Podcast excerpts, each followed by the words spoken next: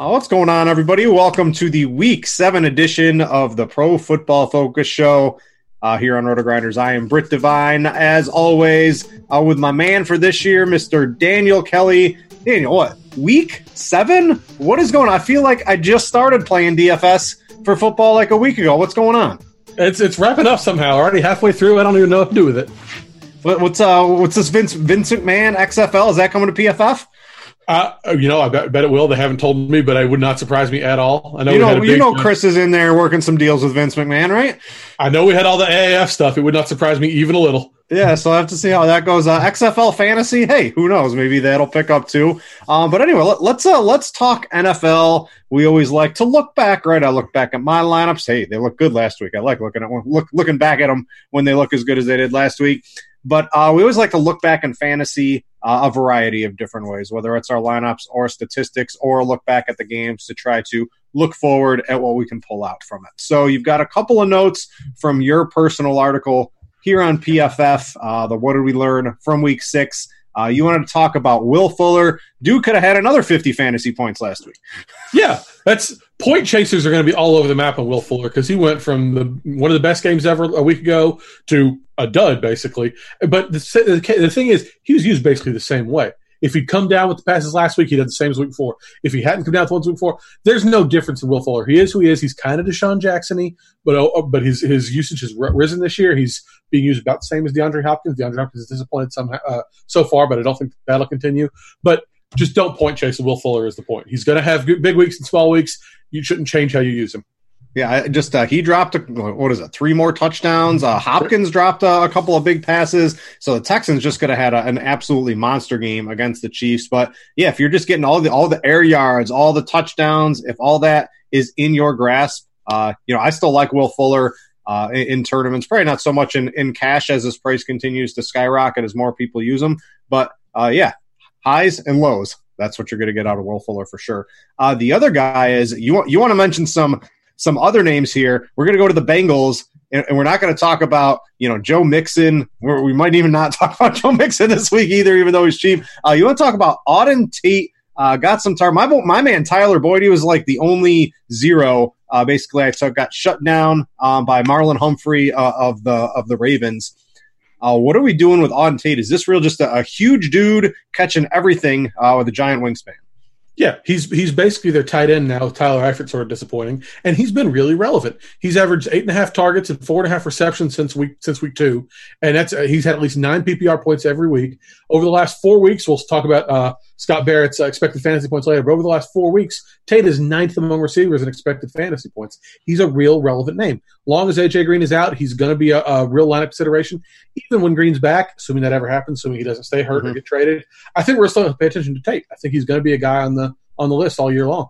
If Green's back and Ross is back, right, we're gonna gonna play with Tyler Boyd. We probably won't be able to use Auden Tate, but until that whole family is sort of back in there, and who knows if Green even actually plays for the Bengals anymore? Maybe he plays like one game, gets traded. He wants out of there unless they're gonna give him a contract that's sort of a you know it's turning. I thought they were always gonna pay AJ Green but with how messy the Bengals have been and how bad their team is, why on earth would they want to pay such an, an older player when they almost have no hopes for the next couple of years? But uh, yeah, always a, a, fun article to read. Daniels here, he puts a lot of time and effort into it. This is out early too on Mondays, right? They, they wake you up at the crack of dawn to get this thing up, right? Oh yeah, it's out by eight a.m. yeah, so uh, take a look at that if you have a, a pro football focus sub. Uh, let's switch gears into this week. And we always like to talk a little showdown on this slate. And we got a really fun game. This kind of goes hand in hand with probably one of my, my bigger uh, bets that I, I want to make this year so far. So let's talk some showdown. Uh, I'll talk. I, I, don't understand this. How Kansas City, uh, I got them at plus or at, at a minus three and a half. I went to three. I went and bet them again. I don't understand how Kansas City is just a three point uh, favorite in Denver. You look at the teams, it's, it's Patrick Mahomes versus Joe Flacco. That's at least worth like a seven point spread. I don't care who else is on the rest of the football team, who your coaches or anything like that. They don't have the firepower to match that. The only thing I can see is it's certainly not Sammy Watkins keeping the spread close. Maybe they're a little worried. A short week going in an altitude. All right, maybe I understand that. Maybe it's the run game that Denver can do against Kansas City and clock control. Maybe it's that. Maybe it's the ankle injury of Patrick Mahomes. Let's try to figure all this out and talk a little showdown. And uh, you know, I want to make some bets on this game too. Yeah, I, I think there's a lot of reasons why the line's a little lower than we might expect. I still I still agree with you that it's a little crazy, but the time of possession thing is a real thing. The Chiefs have had a lower time possession every week since week two. Last week they had the lowest single time possession all year, and I read somewhere, I don't know if this is true, didn't check it myself, but is the lowest time possession for a home team since like 1950. So the the teams are learning how to keep, how to keep the ball away from Mahomes. They're running the ball against the Chiefs defense that can't can't stop the run very well. So I think that's a real thing. I think we're going to see a lot of Philip Lindsay, a lot of Royce Freeman in this game. I would have no problem stacking both of them in a, in a showdown lineup. That's I still think the Chiefs are a better team. I still think they're three point favorites, and they'll probably cover that. But I can see why the argument is a little bit that that, that uh, the, the line might not be as big as we would have guessed. Yeah, what are we doing with uh, Sammy Watkins was already ruled out. Is there anything to gleam into that? Tyreek Hill, right, didn't really play a ton of snaps when he was on the field it seemed like it was like a, a, target for every like two and a half snaps he was on the field or something like that, right? I think the snaps probably go up to probably like a normal level, right? I don't see any reason. I understand why they held him out a little bit in the first game, maybe to prepare for this game. I, I would expect him to kind of move back into 100% of the snaps. Uh, well, I mean that's going to depend on his health almost entirely. So I don't. If he's healthy, yeah, I agree completely. There's a chance he's not. Mm-hmm. Either way, with Watkins out, we saw almost uh, the, the vast majority of the snaps that weren't Hills were Demarcus Robinson's last week. Mecole Hardman, Byron Pringle didn't see that much playing time. So Hill's obviously the name to pay attention to. But if you're not going to be on Hill, if you want to pivot, I think Robinson's the name you're going to be looking at. Uh, I mentioned I wanted to get a couple of bets in this game. If you guys want to play along, right, you can get involved in our Sharp Side contest we have growing here on RotoGrinders. You can download it from your iOS or your Android store. We've got 10K in total prizes weekly. Uh, we've got half season prizes, 5K to the winner at the end of the season. Uh, you can download it for free. Uh, it doesn't cost you anything to play along. Swipe on the totals, swipe on the over unders. We've got prop bets in there now, uh, sort of like a bet tracking app. But hey, there's free money involved as well. Uh, I, have been doing horrible over. I, I just kind of like look and swipe and look and swipe and look and swipe. Hey, I can win some of this free money. I want to try. I want to try to get my hands on it. And if you guys want to play along, uh, get on to Sharp Side and have some fun with that. The, our dev team uh, here put a lot of work into it, and uh, you can have a lot of fun uh, on the Sharp Side app. Let's sort of move into uh, a couple of the other bets that we wanted to talk about. Give some people to swipe on Sharp Side. How about that? I mentioned I like Kansas City.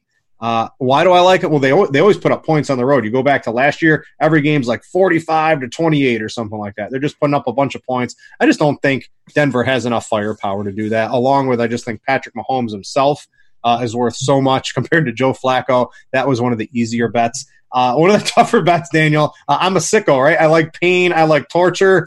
Dolphins plus 17. I, I put real American dollars on that one. Uh, I just don't think Buffalo is good enough, right, to be. I, I, know they're good, and I know their defense is good, and but I just don't think they deserve to be 17 point favorites against anybody. So I, I just hope maybe Fitz Magic gets a little bit of that back, and, and I get on the good side of his variance, right? Instead of the three pick sixes, maybe I get a touchdown and, and no interceptions or something like that. Um, but but uh, I'm embracing the pain on a, on a Dolphins plus 17. I usually don't take these, but I just think that's too many for Buffalo. It's it's one of those, especially with Fitzpatrick. They're either going to lose by six or they're going to lose by 60 and there's not going to be middle ground there so you're going to know if you have this bet by the end of the first half uh, what are what are a couple you're looking at? I'll bring it up on Green Line. Well, I, I love the uh, Jags minus three versus Cincinnati. It's, mm-hmm. it's set up perfectly for Leonard Fournette to just go nuts in this game. DJ Chark get back to the good side. Cincinnati can't stop anybody, so I think Jacksonville covers that one easily. All right, looks like it's up to plus three and a half on Green Line. I like that too. The Bengals are just so bad. I actually bet uh, the under on this game because I just think I know there's a lot of defenses. It was 44. I think I got it at 44 and a half. Uh, I think it probably goes up. The Bengals are missing some people. The Jaguars, you know, they traded away Jalen Ramsey. If it gets some steam up to like 45, just take the under. The Bengals offense, they just they can't do anything. And I don't think the Jaguars are good enough as bad as the Bengals are to really light into them or anything like that. So uh, I, I, like actually like the under on this game. Uh, I got the under last week, right? Bengals Ravens. Uh, I put money on that and uh, I'm going right back. I just I just think the Bengals are just so bad offensively that I, I can just blindly bet unders in, in, in games that they're in because I just don't really think they can put up too many points. Uh, so that's one of my other ones as well. Uh, the other one is I had a little spirited talk with the head honcho here, Mr. DB730 Dan Back. I uh, this is an interesting one. We've got the Houston Texans and the Colts. I'm going to pull it up here, and there's a couple of things. You know, I, I thought Houston is definitely better than the Colts. I think the, the offensive weaponry that the Texans have is elite, and I don't think the Colts are. The only problem is, right, the Colts are off the bye. We've got the Texans off this, you know, this big win against Kansas City. There's a couple of those narratives going in here. Do you have a lean on this? To, to me, it's just the Texans are just by so far the better team. I'm willing to overlook the bye. I'm willing to overlook, you know, the, the big game they just played and, and get my money in on them. Man, I, I, I'm I'm not with you on this one. Uh, I will say straight up, I'm a Colts fan, so I'm probably biased. Oh, here we go. Here we go. But but the, the the Texans have the flashier names. They have the better skill players. I don't think there's any question about that. But the, the Colts have the better uh, O line. They by a lot. They have a defense that's probably better, especially with the Texans down some guys. I, I'm, I'm not saying I would definitely take the Colts here. I'm just saying I think it's so close that I wouldn't bet it, and I you seem way more confident than I would be. You're on the hey, you got Deshaun Watson, right? I mean, this is like another thing. I think he's miles ahead of Jacoby Brissett, and I think the quarterback play can just kind of overcome uh, something, sort of like I'm playing the Kansas City game. Uh, all right, let's get out. Of, let's get it over under. Let's have some fun. Everyone likes overs. You got a big over here. What do you want to? What do you want to get money in on? Uh, this this Rams Falcon. I just who's going to stop anybody? If Jalen Ramsey makes it onto the field, maybe, and it's it's looking like he might. But even with that, even with that, they're, da- they're out of cornerbacks other than Jalen Ramsey, and he's been there one day. There's nobody on either side of this ball can stop anybody else. We'll talk about a little bit little later my concerns with Jared Goff, but overall, I just don't see how these teams don't put uh, both put up thirty points. And don't least. forget, don't forget, guys, uh, if you want to play along with those bets or make any of your own, even for free, just on the tracking app here at Sharpside, get in. We have a contest: weekly winners, half season winners, end of season winners. It's all free to play and have some fun. You can use Green Line, you can use our picks, you can pick names out of a hat, whatever you want to do. Start swiping and win some money on Sharpside. Uh, all right, DFS. Uh, lots to talk about. Let's get to quarterback. Uh, I think it's going to be sort of like last week. I think it's going to be pretty chalky on maybe four to six quarterbacks this week, and then anything else you do outside of that is going to be pretty contrarian. Uh, I think we want to talk about some of the chalkier names first. I'll let you have the floor. Josh Allen. Now, don't tell me he's going to score a lot of points, right? I took the Dolphins plus 17. so, uh, you know, I, I, do like Josh Allen. I understand where you're coming from. Different DFS and sports betting. Uh, I think you can kind of uh, understand the differences between those two. Yeah, it's. I mean, the, the thing is, Miami's just such a, a, nice opponent for anybody, but particularly for a running quarterback. They've allowed the fourth most rushing yards because everyone goes ahead and just runs the ball down. But they've also had the third most touchdowns despite having their bye. They've only picked off one pass all year. And the nice thing about Allen is he only has real two real stacking options. You're pairing him with John Brown, you're pairing him with Cole Beasley, and you're done. So it's it's it's a nice matchup. It's a guy you know who you can play with, and he's got a lot of upside in this game. You forgot one of the DFS plays of the week, Devin Singletary, my man. You, you see, he was running all over the place, getting 10 yards every single play. He's back. Yes, you're not going to stack him with Josh Allen, but oh, I like, yeah. I, I, I like stacking for, him with the defense. I am for sure. I'm playing some Singletary. That dude was electric out in the passing game. So uh, I like that. Yeah, definitely. I would forego. I, I would actually forego Cole Beasley and stack him with Devin Singletary instead. I think Singletary is in store for a uh, a pretty reasonable game. Uh, I'll let you talk. Let's talk Kyler Murray too, right? We've we've been playing him at home. Um, but like now he's on the road, but who cares, right? It's the Giants. They're absolutely atrocious by anything I look at on PFF or any metric we have here at RotoGrinders on Gridiron IQ. He's all systems go. He's running, uh, and he's he's passing deep now. It's not that horizontal air raid. They're chucking it down the field. Uh, I think he's definitely worth the price tag. Yeah, he he's he's improved a lot as the season's gone on. Weeks one through four, his grade was sixty one point six. It was one of the bottom five grades in the league, I think. Now it's eighty seven point six. The last two weeks, he's I think fourth greatest quarterback in that time. Uh, he's he's doubled his carries per game. He's almost tripled his rushing yards per game. The Giants have the lowest coverage grade in the league at thirty eight point seven. They have they've allowed the most uh, pass plays at fifteen plus yards. They're just everything is set up for Kyler to have a big game here.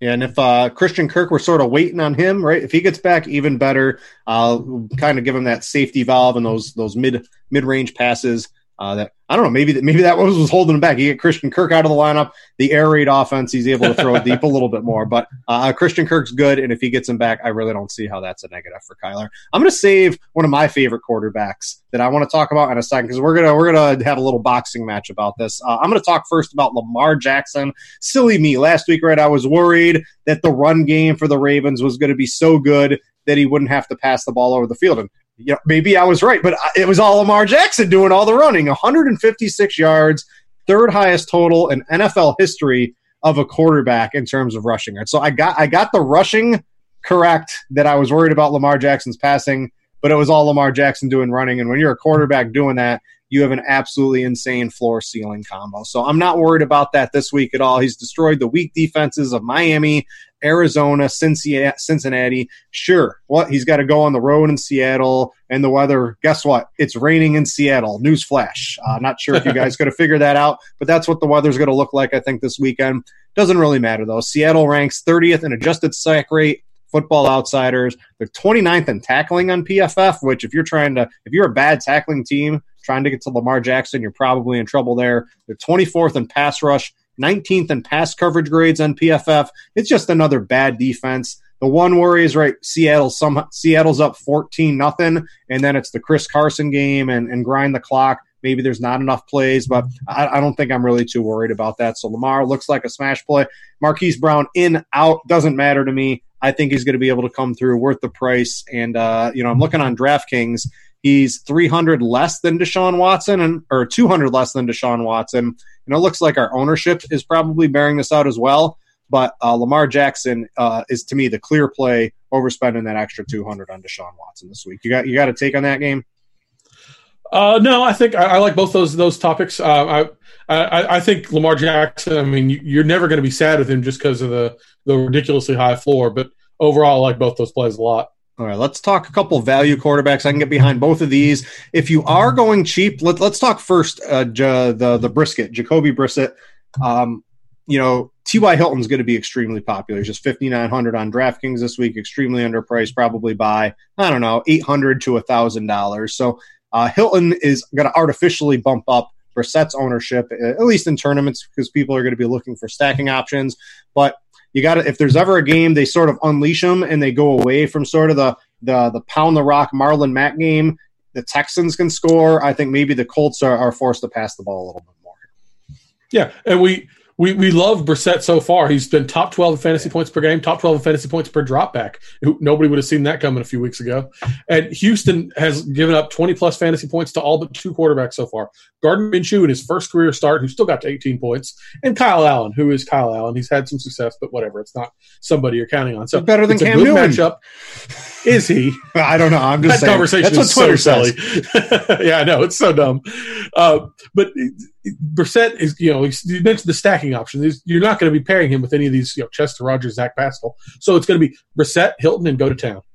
Uh, and let's uh, let's talk some Danny Dimes, Daniel Jones. Now we don't know about Sterling Shepard. Uh, if he's in, he's going to have a full complement of weapons out there. You got Golden Tate.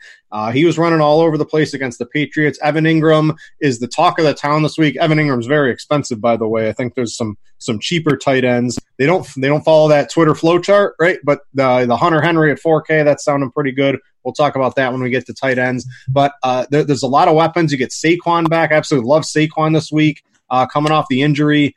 Uh, if you like all them, you like you know deep players against Arizona. How on earth do you not want to play Danny Dimes?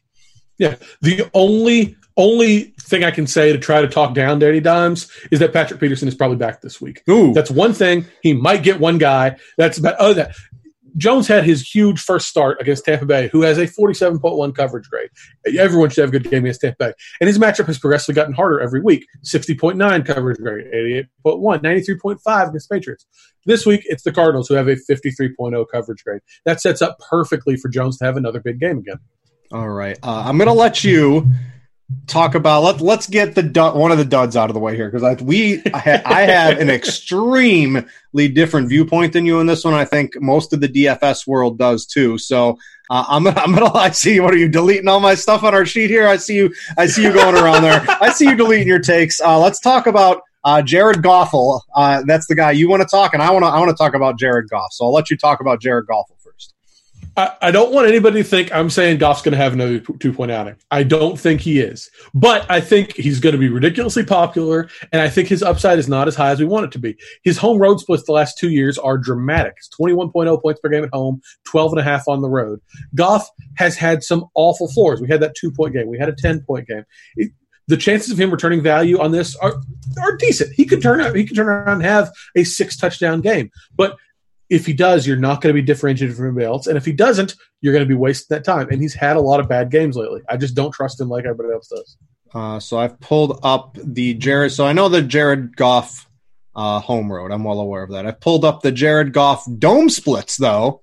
They look they look pretty good. The Jared Goff dome splits. So uh, I know they're always on the road. You could look at this a lot of ways. Uh, you know, I always uh, make fun of them, right? That uh, Sean McVay's the puppet master, pulling all the strings behind the scenes into his ear.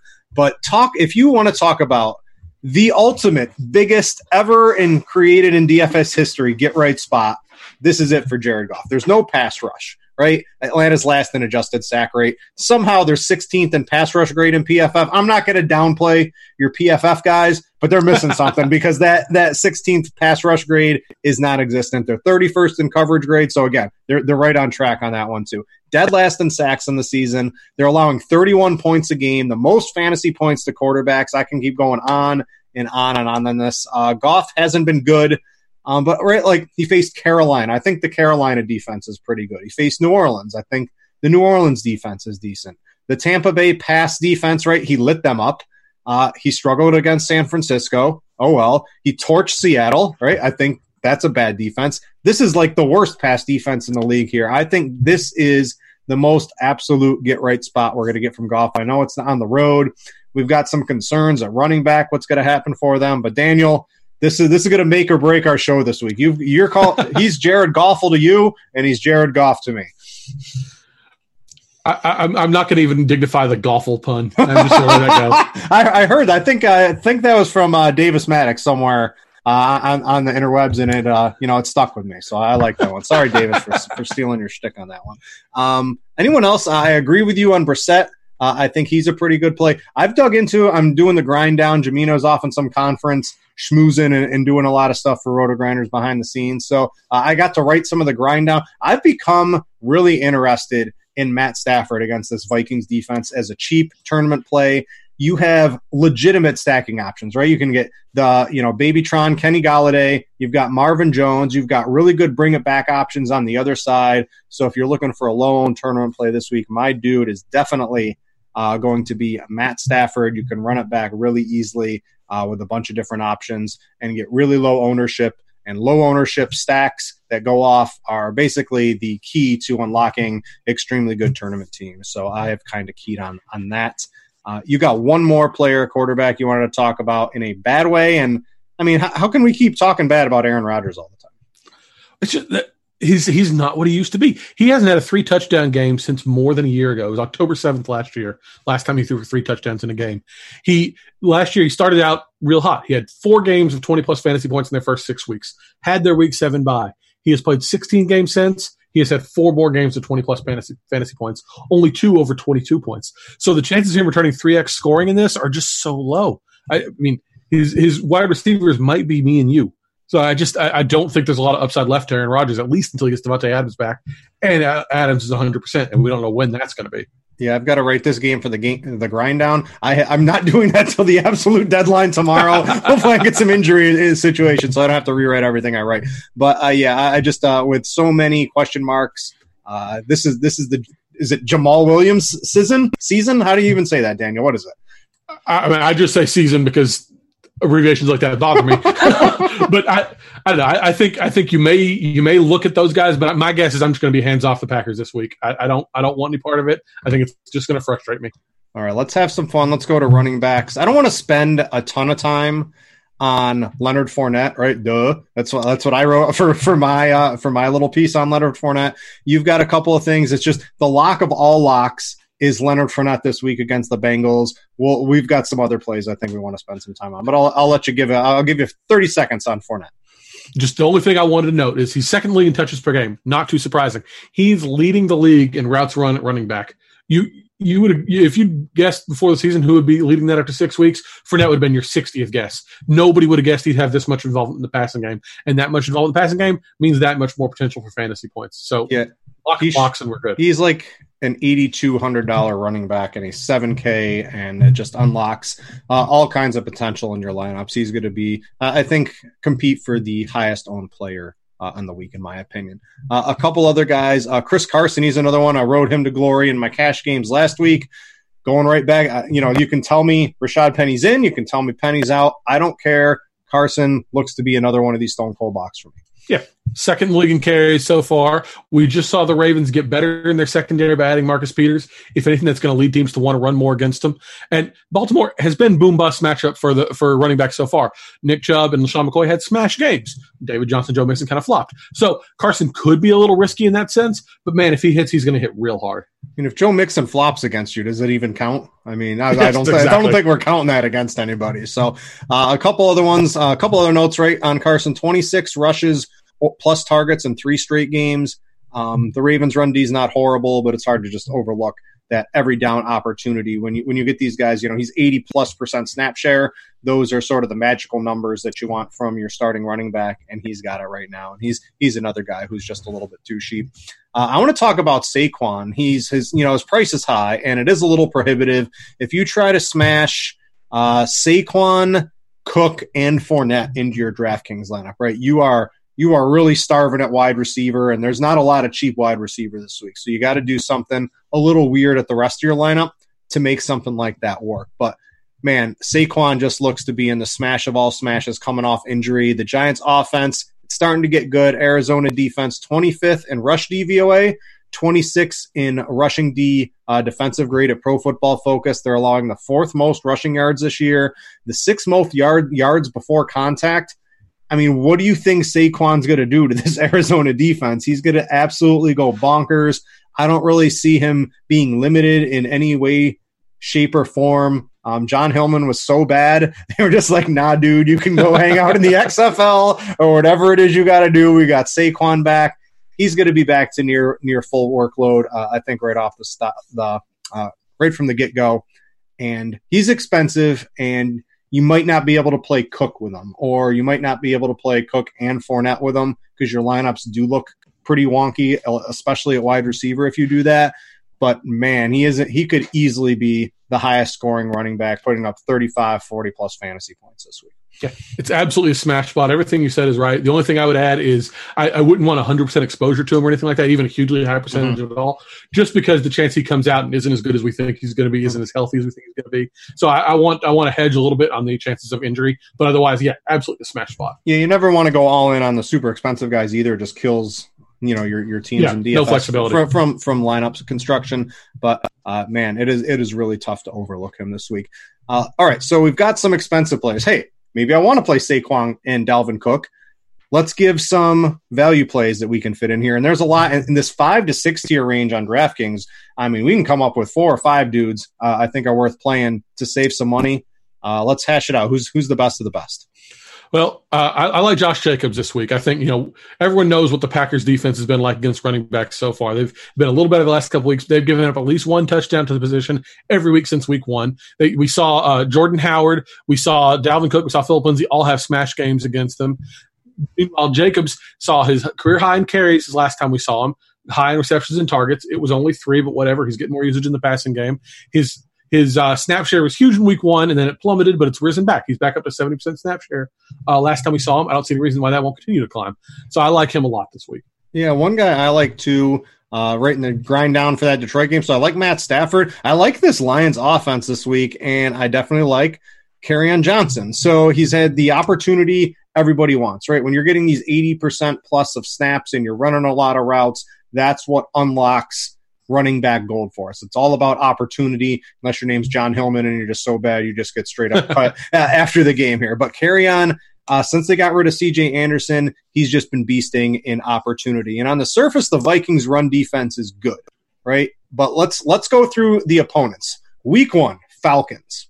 That was Devonta Freeman. That's when he was still in a wheelchair. Uh, we had the Packers week two. That was pre Aaron Jones going bananas or anything like that. The Raiders at Chicago, right? David Montgomery, Tarik Cohen. What's to worry about that? The Giants without Saquon, the Eagles. Like it, it's it's a whole bunch of like I, I, wrote on the the grind down a whole bunch of meh and a whole bunch of LOL. Right? It's just it's not a, a lot of good running backs, and I think Kerryon is a good running back. And while the right, Vikings rank fourth in rush DVOA, I think it's a little bit of a mirage. Uh, on PFF, you've got the O line graded as the fifth best run blocking unit.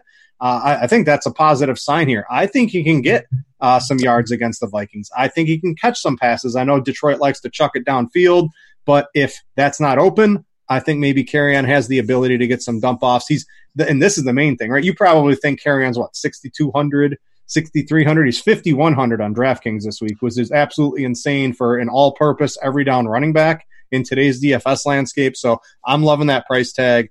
Kerryon's one of my favorite players in, in that mid tier.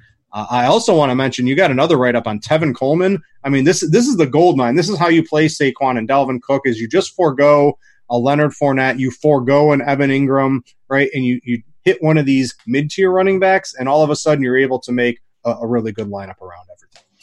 Yeah, we we saw Coleman and Breida, Coleman and Matt Breida kind of splitting the touches, but Coleman's getting the more valuable ones. I was going to talk about this when we got to Scott's piece later. Mm-hmm. Screwed up and put it in both places, so that's on me. But whatever. Coleman, he had 2.5 expect 2.56 expected touchdowns last week. That's the highest uh, single game expected touchdowns by any player all season. He only scored once. Darn, too bad. If he keeps getting that kind of usage, he's going to score a lot more. He had eight of the team's eight backfield opportunities inside the 20 we're going to love some Tevin Coleman going forward. Yeah, he's the red zone back for an extremely run heavy team that has a really good running back schedule the rest of the season. And oh, they play the Redskins this week, my friend. So looks like some touches, uh, touchdowns in his future. Uh, is interesting, but more of like a, a tournament home run threat, right? Because if he's not getting the high value opportunities, he's got to break one from outside the 20 really has me off Breida, and I would focus pretty much all my exposure in that San Francisco backfield uh, onto Tevin Coleman. And let's hash out the Rams running back situation because we got maybe Gurley's going to be back, maybe Malcolm Brown's out. If they're both out, Darrell Henderson's going to be the absolute chalk in DFS. Uh, uh, do we even care? Are we just playing whoever's going to be getting all the touches here? Yeah, this I, I, put the Malcolm Brown in our little sheet before what if, I what realized. If, what if Gurley? If Gurley's back, right, and Malcolm Brown's out, are we going? Are we playing Todd Gurley? Yeah, I think you have to. I think you talk about that matchup, especially with my slight reservations on Goff. I think you don't have a choice but to. But I think you're using the starter in this game no matter what. And even if, if, if one of those guys is in, the other's out, I think Darrell Henderson's still an interesting name. So I, I think you have no choice but to have a little bit of taste of whoever's going in this game.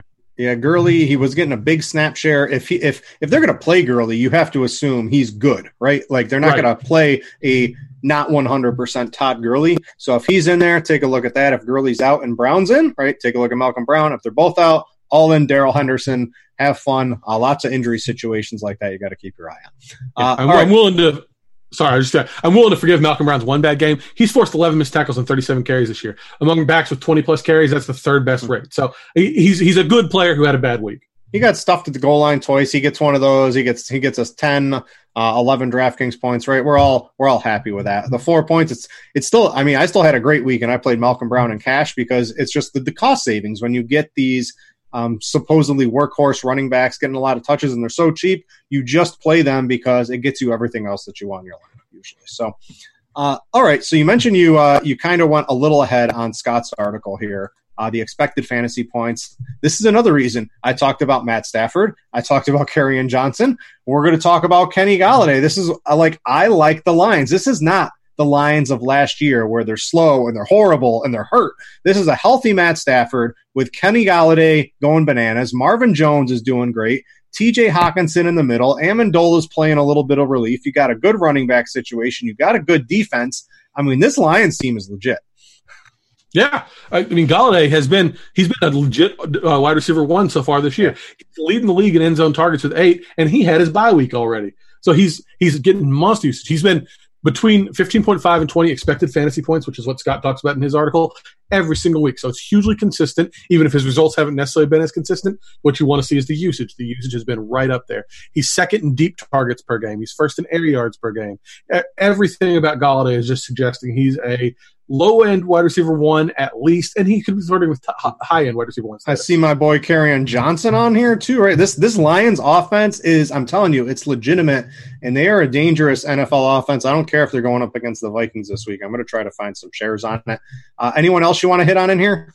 Yeah, I mean, just your note on Kerryon Johnson. First two weeks, he had 10.0 expected fantasy points per game. Hmm. They cut CJ Anderson, said, well, that was a mistake. Let's give it to Kerryon like yeah. we should have all along. And his expected fantasy points per game has doubled up to 19.7. That is a huge share. That is a lot. There's, there's this offense I did not see coming, but it's great. Yeah, and it looks like what his uh, expected touchdown differential, the largest among running backs, and running backs just they get touchdowns eventually. So Kerryon Johnson, yeah. fifty one hundred on DK, that is looking really really juicy to me this week. Uh, All right, wide receivers. Let's have some fun. We have. Uh, I don't know who the chalk outside. I think T.Y. Hilton's going to end up being the chalkiest wide receiver. He's 5,900 on DraftKings. Uh, I can talk about him in a second, but who are some guys you're interested in? High, low ownership, high price, low price. Uh, let's kind of hash out some good plays here. I, I, mean, a lot of it's going to come down to Jalen Ramsey because if Jalen Ramsey doesn't play yet, Julio Jones is just a ridiculous lock in this game. Now, if Ramsey does play, you can shy off him a little bit and slide right over to Calvin Ridley and Mohamed Sanu. You want part of this Falcons passing game, though. It, it, it's going to come down to Ramsey's role, but regardless, you're going to say, whoever Ramsey's not guarding, I want him. Yeah. And you think, too, right? If Ramsey uh, short week, you know, they might just throw him on Julio. Hey, go out there, ball out on Julio. It's easy for him. He doesn't have to learn all the plays or anything like that. Right. So I think I think you could, uh, you know, if he's out there on Julio, that's going to be his job. Are you worried? I think uh, Scott always does the the wide receivers least affected by shadow coverage, and I'm pretty sure Julio is at the top where it just doesn't matter who's on Julio. But I think Ramsey would probably be the one guy I, I, I might pay attention to on Julio. Yeah, I mean it's all shadow coverage is not made equally. You know, it's Marshon Lattimore struggled sometimes in shadow coverage, but Ramsey or Stephon Gilmore, those kind of guys, okay, I'm actually going to pay attention to that. So no, I, I, I, I Scott's thing is an important note. It's worth knowing, but I don't think it's one size fits all in that in that regard. Yeah, uh, let's talk Hilton. Right, crushes the Texans. I've already heard that about a thousand times uh, and it's Wednesday night, so I'll hear it about five thousand times by the time Sunday morning comes around. You can go look at it. Absolutely destroys the Texans, but they're off by, they're indoors, and that Texans secondary is looking really shaky with injuries. These guys weren't even good, and they're getting injured. Now they're going to be playing like Lonnie Johnson, PFF's 106 graded cornerback there's only 108 graded quarterbacks on PFF, and you're one, you're 106. You're just not really good. There's there's no one that's really going to be able to cover them. Maybe I should rethink that. I, I, can't go get my money back from the casino, but maybe I should stop trying to pour some money uh, into this one because that Texans secondary is looking really dicey. Um, but yes, Hilton is the clear chalk. I know you like him too. Is there there any reason right lower aDOT? Um, he's getting end zone looks, but he's he's not T.Y. Hilton of Andrew Luck. This is the new T.Y. Hilton with Jacoby Brissett. Yeah, it's uh, you talk about him smashing the Texans, and he does. But sometimes you know you worry about whether that's uh, you know a lot of use, whatever. But it, it, last year he had a 3.76 yards per route run against the Texans and 2.18 in all other games. That the league leader last year was at 2.96, so he would he would have been the best receiver in the league by a wide margin in those sort of games. So we you know we know what he's going to do against them. Texans have nobody left out there, and Brissett has been fine. Brissett has not been Andrew Luck because nobody's Andrew Luck, but Brissett has been a perfectly competent quarterback. Yeah, let's. Uh, you liked Kyler Murray at quarterback? You got to like Larry Fitz. Uh, you know, had that real strong start to the season, and he's fallen off a little bit. I don't know if it's old age or things just haven't gone his way here. But if there was another get right spot, uh, it's Larry Fitzgerald against the Giants this week. Yeah, his, his, his raw numbers have fallen off a little bit, but his targets have stayed high. He has five every week, seven every week, but one. He's he's uh, I noticed this last week. He has already eclipsed his deep yardage total for, of every year since I think 2013, 2012, something like that. He's being used as a deep target. The Giants, as I said earlier, have given up more uh, deep plays than any other team in the league. So it's just a great mix for Larry Fitzgerald to go off again.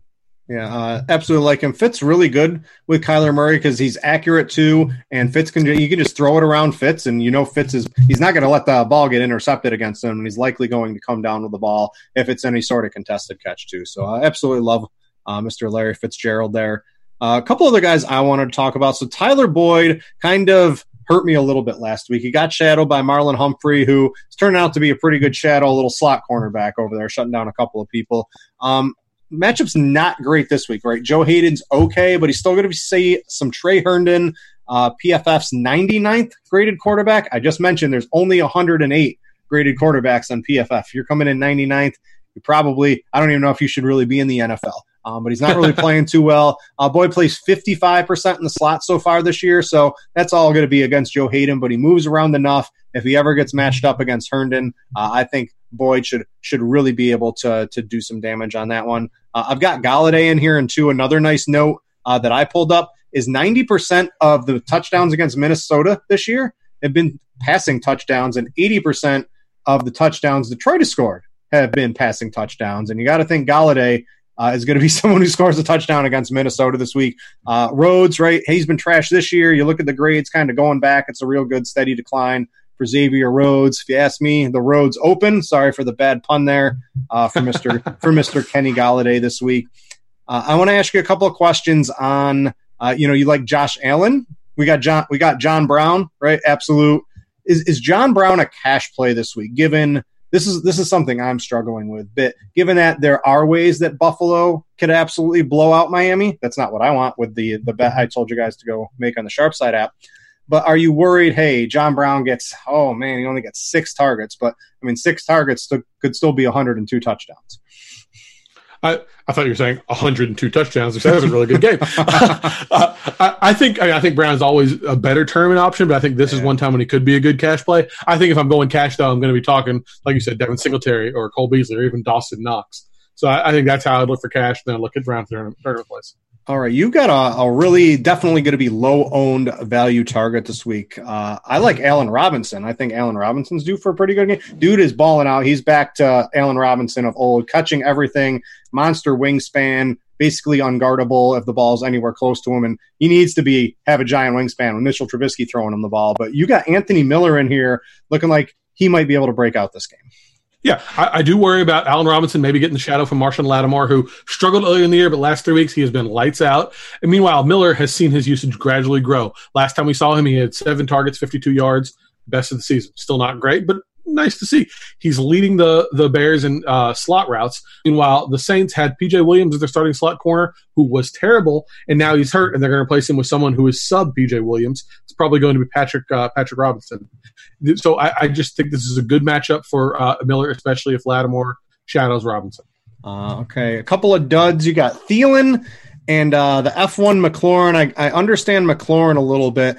Thielen, I'm going to argue with you because I, I, dug into uh, right in the grind on some formational tendencies of the teams. These are sort of the depths I'll, I'll look at on some things.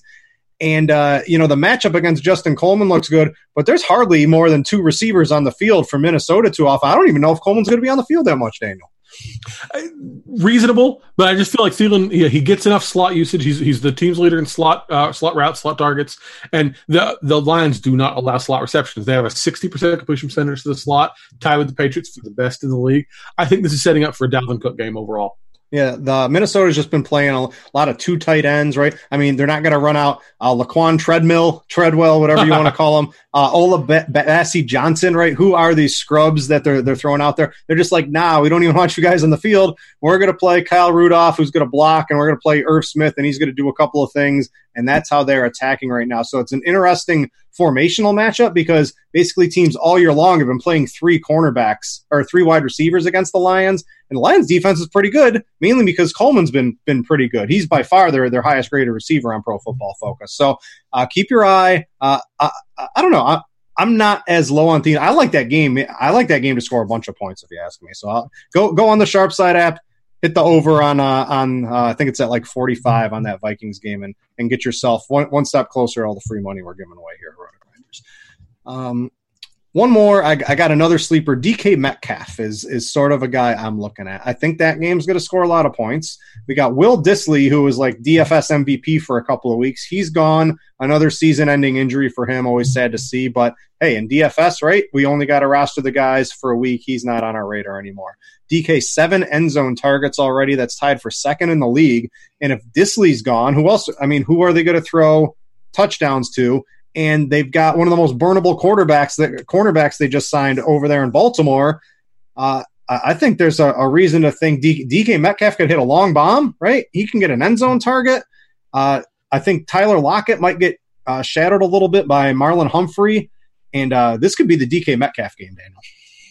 I can see that. Uh, I know last week Jaron Brown was a beneficiary, but that was you know kind of scrambling spur of the moment with them mm-hmm. a week to prepare. I don't see why Metcalf wouldn't get a lot of that usage, and uh, you know he's a boom bust guy. He's going to have some bad games, but man, if he hits, he's going to hit real hard. Yeah, there, there's ways for two touchdowns for him in this game, so he's someone I like uh, quite a bit uh, for large field GPPs at, at lowish ownership, in my opinion. Anyone else a wide receiver, or you want to you want to talk some tight ends? Then we can go on tight end. All right, uh, everyone. So we've got there's two guys who are going to garner all the attention this week, at least on DraftKings, right? We've got Evan Engram, flowchart, blah blah blah. Derek Carty, right? I know you were. You, I saw you on Twitter talking about how the tight ends versus Arizona isn't a thing. Well, I don't care. It's Evan Engram. The problem is Daniel. We've been playing all these tight ends against Arizona, and they've been 3000 and 4000 and 5200 right and that that works right i can make that work 6500 on a tight end does not work for me that is a, position i almost always want to spend down on because i want Saquon Barkley and i want Dalvin Cook right i want those guys in my lineups more than i want Evan Engram. the other guy is Hunter Henry who has a, a, bajillion yards, two touchdowns. He was supposed to be limited, right, in that uh, game for the Chargers. They just needed him so much. They're like, nah, go play every play. He's back in there. Uh, I, I like his matchup. I think he can score a lot of fantasy points too. He fits the price that I want. He's 4K on DraftKings because he played in the late game and they didn't adjust his price. So these are the two guys everyone wants to play. I'm going to give you, if you have to play, you're forced to play one of these. Think about everything else you have to do in your lineups. Are you spending up $2,500 more for a tight end? Not named Travis Kelce, right? It's Evan Engram, but it's against Arizona. Are you taking Hunter Henry at 4K? You, hmm, I, I think I'm still going Engram. I, I get all the points. I think you're probably saying the right stuff, but just everything about Engram just setting up so well. You, you know, I, I, you said mentioned the Twitter thing. I don't think it's a real thing. I think, especially tight end matchup stuff, does not last. Teams can adjust to that in a second. Listen, we're talking about it. We're talking as, about it till it stops working. right. As long as it's working, I'm riding it. And I, I know the 2500 could make all the difference, but Henry has been a volatile player. I want to see him do it a few weeks. I, I don't think you'd be wrong to use him. There, there's this guy back. I'm spinning up though. There's this guy back in the secondary too for Arizona, right? That might make the outside matchups a little tougher. Uh, yeah. I, Pat, I've torn Pat, on this one. I think I'm going Hunter Henry. He just makes the rest of your lineup look good. You have to make, a, you know, one or two pretty reasonable concessions to play Evan Engram at 6,500. I like him for tournaments, of course. I like him in game stacks, but it is very anti my cash game nature to want to drop 6,500 on a tight end. No matter Evan Engram's good, the flow chart's good, but that is just something I don't tend to do too often. So that I'm going to have to wrestle with that throughout the week. But I wanted to put that out there for everybody. If you need a couple cheaper guys, I think we have some, right? We've got Mark Andrews sitting there, 4,900, has a, has a big game, 4,800, misses the, the 100 yard bonus by one yard, and DraftKings was like, you know what? We're only going to raise your price $100. So Mark Andrews at 4,900, he's like a nice in between, in my opinion. If you, if you yeah. have extra money and you want to make sure you get seven to 10 targets, Mark Andrews is definitely the guy. Yeah, he's uh, the the PFF record in yards per route run for a tight end is 2.82. George Kittle last year. Well, in the 13 games since Lamar Jackson took over, Week 11 last year, Mark Andrews 2.84 would have set the all time record. Granted, split season, not a full season, whatever. The point is, he's been ridiculous. You know, he's been ridiculous, but seeing those kind of numbers just really puts it into perspective. Uh, another guy I'm I'm drawing a little more interested in uh, Tyrell Williams. It looks like he's got plantar fascia. I think that's how the cool kids say it. Uh, I'm not a doctor or anything like that, but we've got Darren Waller. He's just 4,700, and he was getting all these targets, you know, with Tyrell Williams. He, he plays that game in London against Chicago with Tyrell Williams out, and he only gets five targets. So I think that soured us. Anyone who used him there isn't probably going to go back to him. But it's against Green Bay. Do you think Waller? I mean, at just 4,700, I think his target should probably bounce back up. It's is, it? is he going to throw the ball to Zay Jones or is he going to throw it to Darren Waller? Right. Uh, honestly, I'm going to go. I, am I'm, I'm the anti Darren Waller of, of last month. I, they've not thrown him the ball in the end zone yet all year. They've only thrown him the ball in the red zone three times. He's getting plenty of targets, but he's getting all the low value targets until we. I mean, even when Williams is out, they didn't throw in the ball deep. So until he starts seeing the ball down near scoring territory, I just don't think he has enough upside for you to pounce on it in DFS. I can't do it. Yeah, uh, and real quick, uh, Hunter, I had a couple more notes on Hunter Henry. Uh, you don't, you can't really run on the Titans, and the Chargers can't run at all, right? Their offensive line's absolutely obliterated. So if their offensive line's obliterated too, what can't you do? Throw deep. So those are all now Hunter Henry targets, in my opinion. Uh, they're allowing the tenth most fantasy points are the Titans uh, two tight ends this year too. So uh, Hunter Henry, 4K. Uh, I can go into it, but the if I had it, if I I could make a flow chart that tells me Hunter Henry's a really good play, Daniel. So I think I'm going to be saving the money. and uh, I'm going to play Saquon and Dalvin Cook. And I'm going to play some Leonard Fournette, and maybe I'll mix in some Kerryon Johnson. And my teams will be looking good. So uh, I think that's going to about wrap it up. Oh wait, hold on, a couple more. Let's uh let's talk a couple sneaky-ish low-owned plays. These guys, uh, I think you like you say. Either way, flip a coin if you're looking at a Texans tight end because they're basically identical across the board. Yeah, the first two weeks Texans didn't use tight ends at all. They, they Jordan Akins, Darren Fells just might as well not have been there. Last four weeks, there are only 10 tight ends across the league who have multiple touchdowns, and these guys are two of them. They both have more than 40 PPR points. Combined, they have 84. They're behind only Austin Hooper in that time. Meanwhile, the Colts have allowed the third most PPR points to tight ends this season.